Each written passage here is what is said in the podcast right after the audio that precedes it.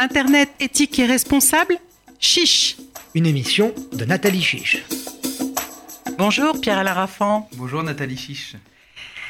Euh, vous êtes, euh, je suis d'abord ravie de vous recevoir dans notre émission Internet éthique et responsable après cette période de confinement. Depuis deux mille dix-sept, vous êtes député La République en marche dans, de la dixième circonscription du département de l'Essonne. En deux mille dix-neuf, vous avez soutenu une thèse de doctorat en sciences des organisations humaines et sociales sur l'impact de l'I A sur notre démocratie. D'ailleurs, j'annonce à nos auditeurs que le livre sera disponible dès la semaine prochaine aux éditions Libri Nova. Enfin, vous êtes passionné de sport et arbitre international de Taekwondo, j'ai appris ça. Mmh. Alors, première question pour entrer directement dans le vif du sujet euh, concernant euh, l'intelligence artificielle et la démocratie. La semaine dernière, le réseau social Twitter a décidé de modérer un tweet du président Trump qui faisait référence aux émeutes depuis la mort de George Floyd. À l'inverse, Facebook s'y est refusé. Alors, est-ce que d'après vous, les réseaux sociaux, c'est aux réseaux sociaux de devenir, dans un état de droit, les acteurs de la norme sociale et politique ? Alors, de dire que ce sont des acteurs de la norme est sûrement un peu fort, mais par contre, Euh, à la vue de l'impact qu'ils ont sur la planète et sur la manière dont on a de s'informer, euh, moi j'appelle en tout cas à ce qu'ils aient une attitude responsable. Et je pense que Twitter, dans ce cas-là, a une attitude responsable parce que mettre de l'huile sur le feu, ça n'est pas la liberté. Très bien. Et, et à l'inverse, donc ça veut dire que Facebook n'est pas responsable parce qu'il euh, il ne veut pas être l'arbitre de la vérité. Et pourtant, il le fait déjà. Euh, c'est-à-dire la, la manière dont, on gérait, de, dont sont gérés les algorithmes de Facebook, ben, ont une influence, et je pense qu'on en parlera sur la, la manière dont on s'informe, puisqu'ils priorisent eux-mêmes les informations. Donc de ce fait, quand on priorise, on a forcément un impact euh, sur l'information et sur ce qu'on laisse passer ou pas. Donc il y a une forme de modération qui se fait déjà. Alors, dès le, la fin du confinement, vous avez déposé une proposition de loi constitutionnelle visant à garantir le respect des dix-sept objectifs de développement durable pour deux mille trente, établis par les Nations Unies et approuvés par la France en deux mille quinze. Quel était votre objectif de déposer cette proposition ? Là, parce qu'on on est euh, très souvent guidé euh, dans le processus législatif euh, par les finances, c'est-à-dire l'article quarante de la Constitution Euh, précise que si enfin, les propositions, les amendements qu'on dépose euh, ne sont pas recevables, si ça crée une charge financière euh, pour le pays, ce qui peut se comprendre. Hein. Mais c'est vrai que pendant la période du confinement, on a tous pensé à la France d'après, le jour d'après, le monde d'après, comme euh, certains l'ont, l'ont appelé, mais c'est-à-dire qu'il fallait qu'on invente un nouveau logiciel politique et qu'on ait un autre regard sur les choses. Et l'ONU, euh, en deux mille quinze, a fait voter par, avec cent quatre-vingt-treize pays, dix-sept objectifs de développement durable pour qu'on ait une planète euh, socialement, humainement responsable. Lutte contre la faim, contre les inégalités, euh, accès à l'éducation, euh, justice, paix. Voilà, il y, y a vraiment dix-sept objectifs bien définis. On s'est dit, mais pourquoi pas ajouter ces nouveaux indicateurs et ce nouveau prisme de lecture pour dire, bah, finalement, une loi qui empêcherait, ou un amendement euh, qui empêcherait d'atteindre la trajectoire de ces dix-sept objectifs ne serait pas recevable non plus. Alors, vous avez rappelé ces dix-sept objectifs. Dans ces dix-sept objectifs, Internet n'est pas, euh, n'est, n'est, n'en est pas, n'est pas compris dans ces objectifs. Alors, seize pour cent de la population mondiale n'a pas accès au réseau Internet. La fracture numérique, qui est donc l'accès à tous à Internet, n'est pas répertoriée donc, dans ces dix-sept objectifs. Et pour autant, euh, on, on l'a vu dans, le, dans cette période de confinement, l'accès à Internet était une priorité et même une nécessité. Alors, comment, on, comment vous expliquez cet oubli ? Internet, enfin, le numérique même au, au sens général, euh, c'est un outil transverse mm. euh, qui aurait pu être ajouté. Hein, on, on pourrait peut-être faire la, la proposition d'ajouter un dix-huitième objectif. Bon, là, c'est l'ONU, donc euh... Euh, pourquoi pas. Bon, euh, bah, alors voilà une objectif, prochaine mission. Mais de, de se dire que l'accès à cet outil est indispensable d'une, on l'a vu, pour aussi un accès à l'éducation. Euh, les enseignants et les parents qui ont fait une coéducation euh, pendant le confinement n'aurait pu, n'aurait pas pu la faire, en tout cas sans les moyens numériques. Euh, et on voit aussi qu'un des dix-sept objectifs de développement durable, c'est la croissance durable des entreprises, des T P E, des P M E, et un emploi durable. Et ça ne peut pas se faire non plus sans le numérique. Oui, mais il faut le, Donc, faut le préciser. Il faut le préciser, il faut peut-être le rendre plus lisible, mais en tout cas, euh, nous, on appelle aussi avec euh, les députés euh, dits du numérique, que je salue, qu'on ait aussi une politique beaucoup plus lisible et transverse et puissante sur le numérique, l'accès au numérique pour tous, la compréhension du numérique, Donc comment on enseigne l'économie de l'attention, l'économie de la donnée et décrypter ce qui se passe derrière les, les smartphones, hein, finalement tout ce qui se passe derrière les réseaux sociaux aussi, euh, qu'on, a, qu'on aide, qu'on accompagne les T P E P M E par exemple à, à franchir ce virage numérique pour pouvoir euh, avoir une activité pérenne. Voilà, il y, y a une tonne de sujets à pousser, mais c'est vrai qu'il faudrait peut-être le rendre plus lisible. D'ailleurs, nos auditeurs le savent, vous êtes le premier député que j'invite dans l'émission et en plus un député geek, hein, ce qui n'est pas courant puisque vous n'êtes pas nombreux à, à vous emparer des sujets du numérique. En janvier dernier, vous avez déposé aussi un projet de proposition de loi constitutionnelle sous la forme d'une charte de l'intelligence artificielle et des algorithmes de deux mille vingt. Là aussi, quel était votre objectif ? Le premier objectif était déjà de faire parler du sujet. Euh, j'estime qu'on bon, y a, y a, on n'en parle pas assez. Il y a eu Cédric Villani qui a fait un très beau rapport à la demande d'Emmanuel Macron sur, la, sur l'intelligence euh, artificielle sur, euh, voilà, au service de l'humanité euh, et, et depuis euh, ce sujet est difficilement palpable euh, dans les politiques publiques.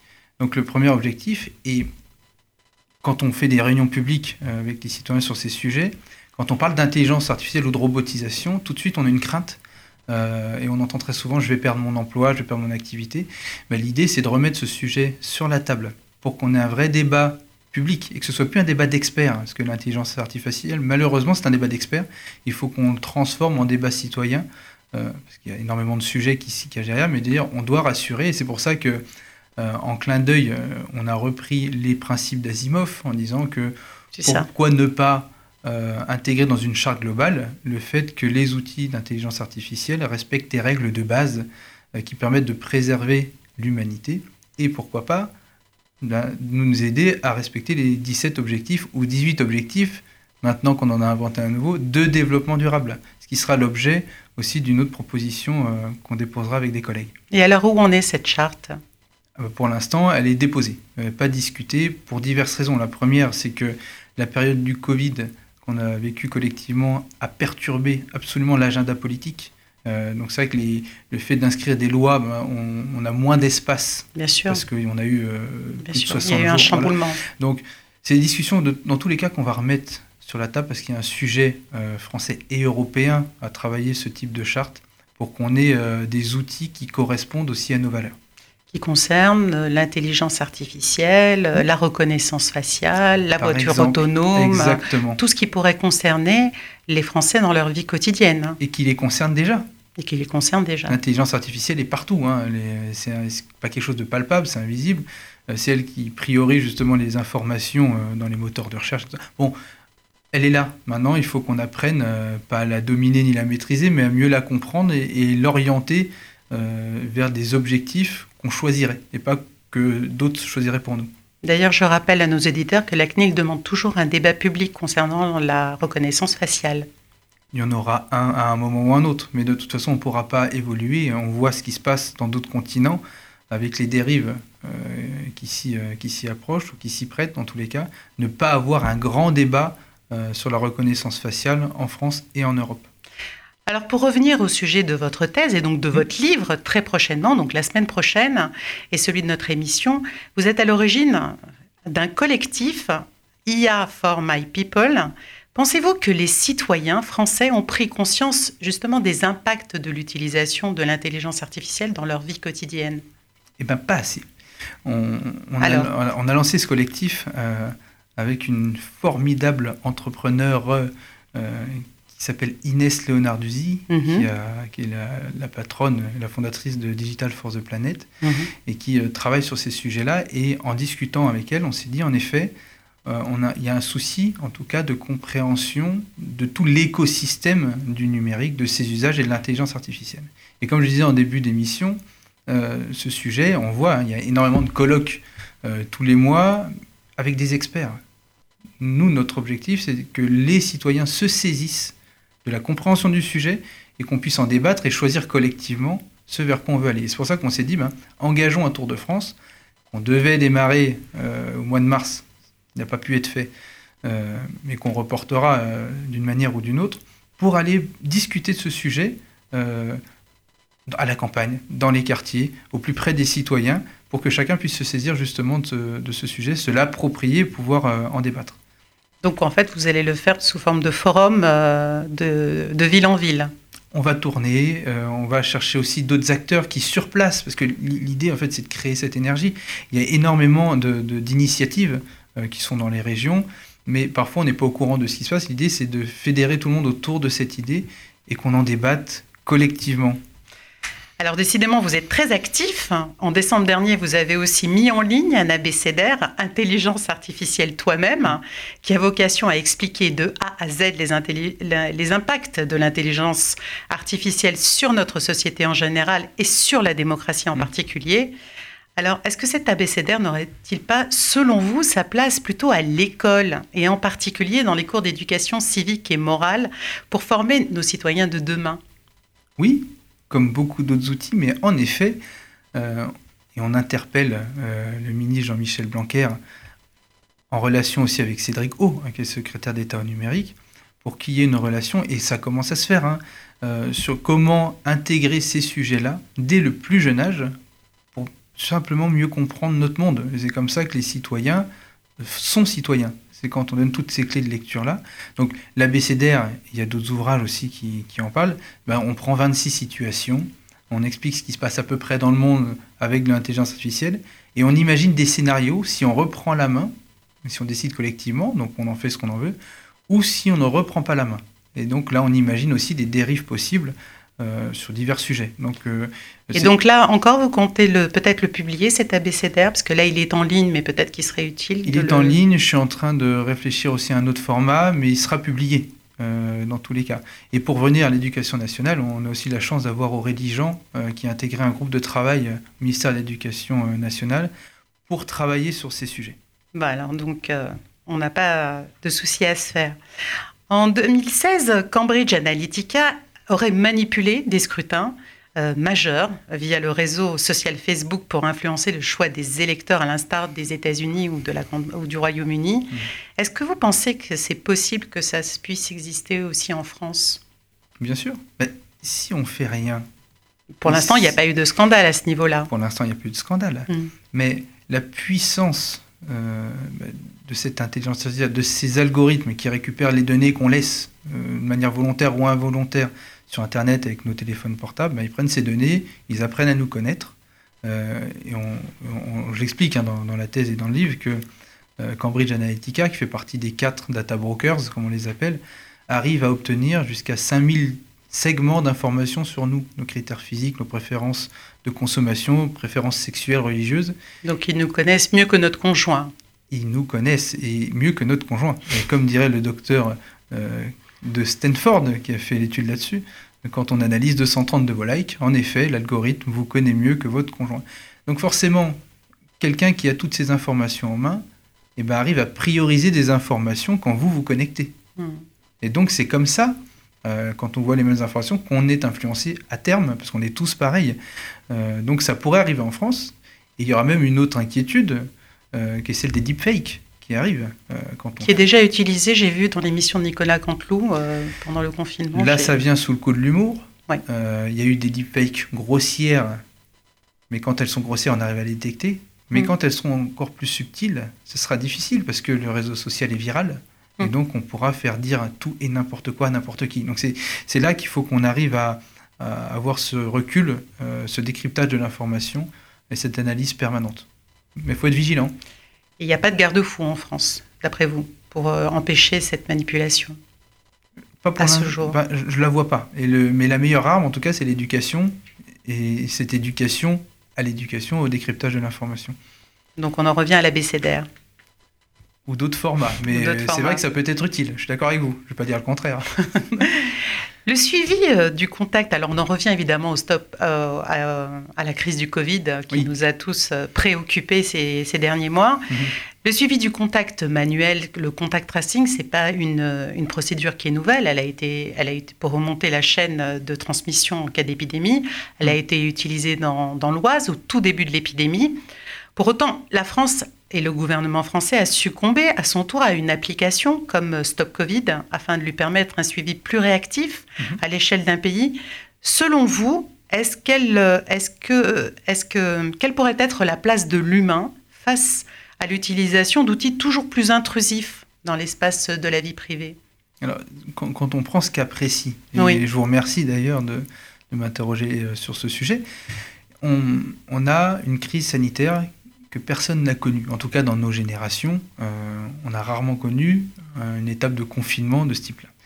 Euh, l'objectif d'un gouvernement, et des gouvernements, hein, parce que tout le monde a été touché au même moment, ce qui est compliqué, c'est d'arrêter au plus vite cette crise sanitaire qui peut se transformer en crise économique et en crise sociale. Donc quand on a cette première priorité, on dit quelles sont nos armes pour euh, stopper la chaîne euh, du, de transmission du virus. Il y, a, il y a une partie humaine, il y a des brigades sanitaires, c'est-à-dire qu'avant qu'il y ait l'application StopCovid, qui je rappelle a été validée par la C N I L et qui correspond à nos standards européens, donc dans les protections de la donnée, il n'y a pas de géolocalisation et ça faut le rappeler. Oui, contrairement euh, à d'autres applications. Contrairement à d'autres applications et contrairement à d'autres pays, même européens, qui n'ont pas fait ces choix-là, euh, qui sont rapprochés d'Apple et Google par exemple sur ces sujets. On a... enfin, c'est un autre dispositif, c'est un, c'est dispositif, un autre dispositif décentralisé, mmh. alors que la France a préféré quand même un dispositif centralisé. C'est vrai, mais qui est cent pour cent français. Et là, on peut au moins dire technologiquement cocorico. Mais ça aurait avec, été mieux qu'il soit européen. Avec, avec l'INRIA. Mais oui, ça aurait été mieux qu'il soit européen. Mais pour revenir à ce sujet, les premiers malades atteints du stop Covid, une fois qu'ils étaient détectés positifs, ben, il y avait un être humain euh, par les agences régionales de santé avec des brigades humaines qui justement appelaient chaque personne leur demandant qui ils avaient croisé pendant les quatorze derniers jours. Déjà, il faut avoir une sacrée bonne mémoire, hein, de dire bah, qui sont ces personnes, est-ce qu'on peut avoir leurs contacts pour qu'on les contacte, justement, et qu'ils aillent se faire dépister. Ça, c'est un travail qui demande énormément de temps et d'énergie, et c'est difficile pour un humain de se rappeler ce qu'on a fait à la minute pendant les quatorze derniers jours. L'application StopCovid, elle accélère ce processus, parce que le seul objectif, c'est de rompre la chaîne de transmission du virus. Mais on sait très bien que quand on met en place un dispositif, pour le retirer, c'est beaucoup plus compliqué. Est-ce que ce n'est pas trop intrusif, justement, pour la vie privée, euh, après, de, d'avoir un, un dispositif tel que StopCovid installé ? J'y crois pas, parce que d'une, c'est volontaire. Euh, deux, on peut le désinstaller. Alors, je rappelle à nos auditeurs qu'il bien y a sûr. eu des fake news concernant mmh. l'installation automatique de StopCovid. Ce qui... C'est faux. Voilà. C'est, c'est bien de le rappeler parce que, encore mmh. une fake news. Donc, euh, mmh. voilà, c'est... Mmh. Donc, pour vous, ce, c'est un dispositif qui, qui était nécessaire. C'est un outil supplémentaire. Donc, euh, dans, dans une période comme ça, il faut mettre tous les outils possibles sur la table parce que la seule priorité, c'est d'arrêter ce virus-là. Et on n'a pas de vaccin pour l'instant. Donc, euh, une des priorités, c'est de rompre cette chaîne-là. Donc, oui...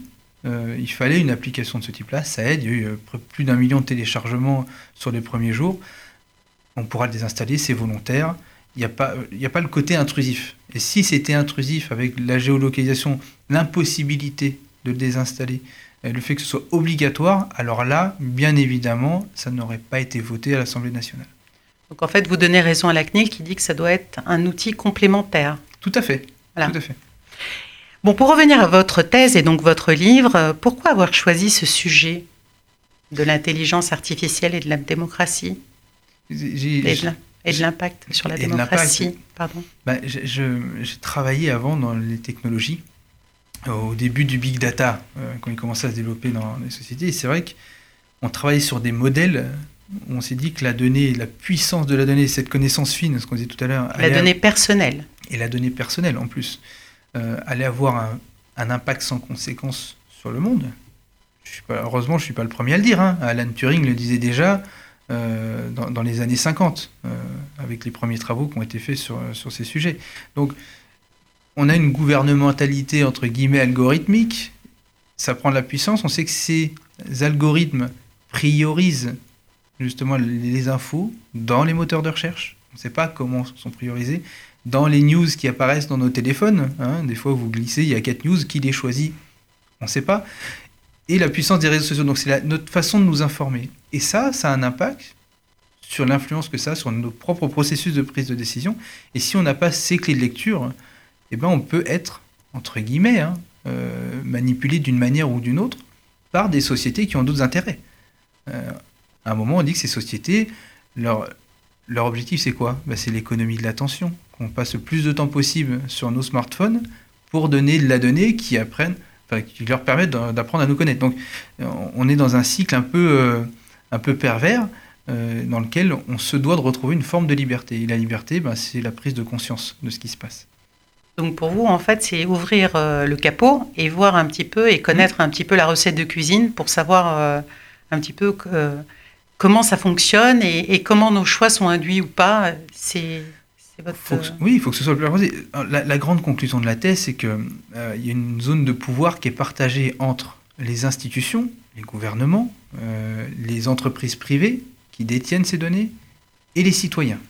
Donc c'est une relation euh, triangulaire. Et au milieu, il y a cette zone de pouvoir euh, qui, pour l'instant, est du côté des entreprises privées, parce qu'ils ont la donnée. Privées et étrangères. Et étrangères, ce qui amène donc aussi à un, un autre débat. Donc il y a un problème de souveraineté. Exactement. Mm-hmm.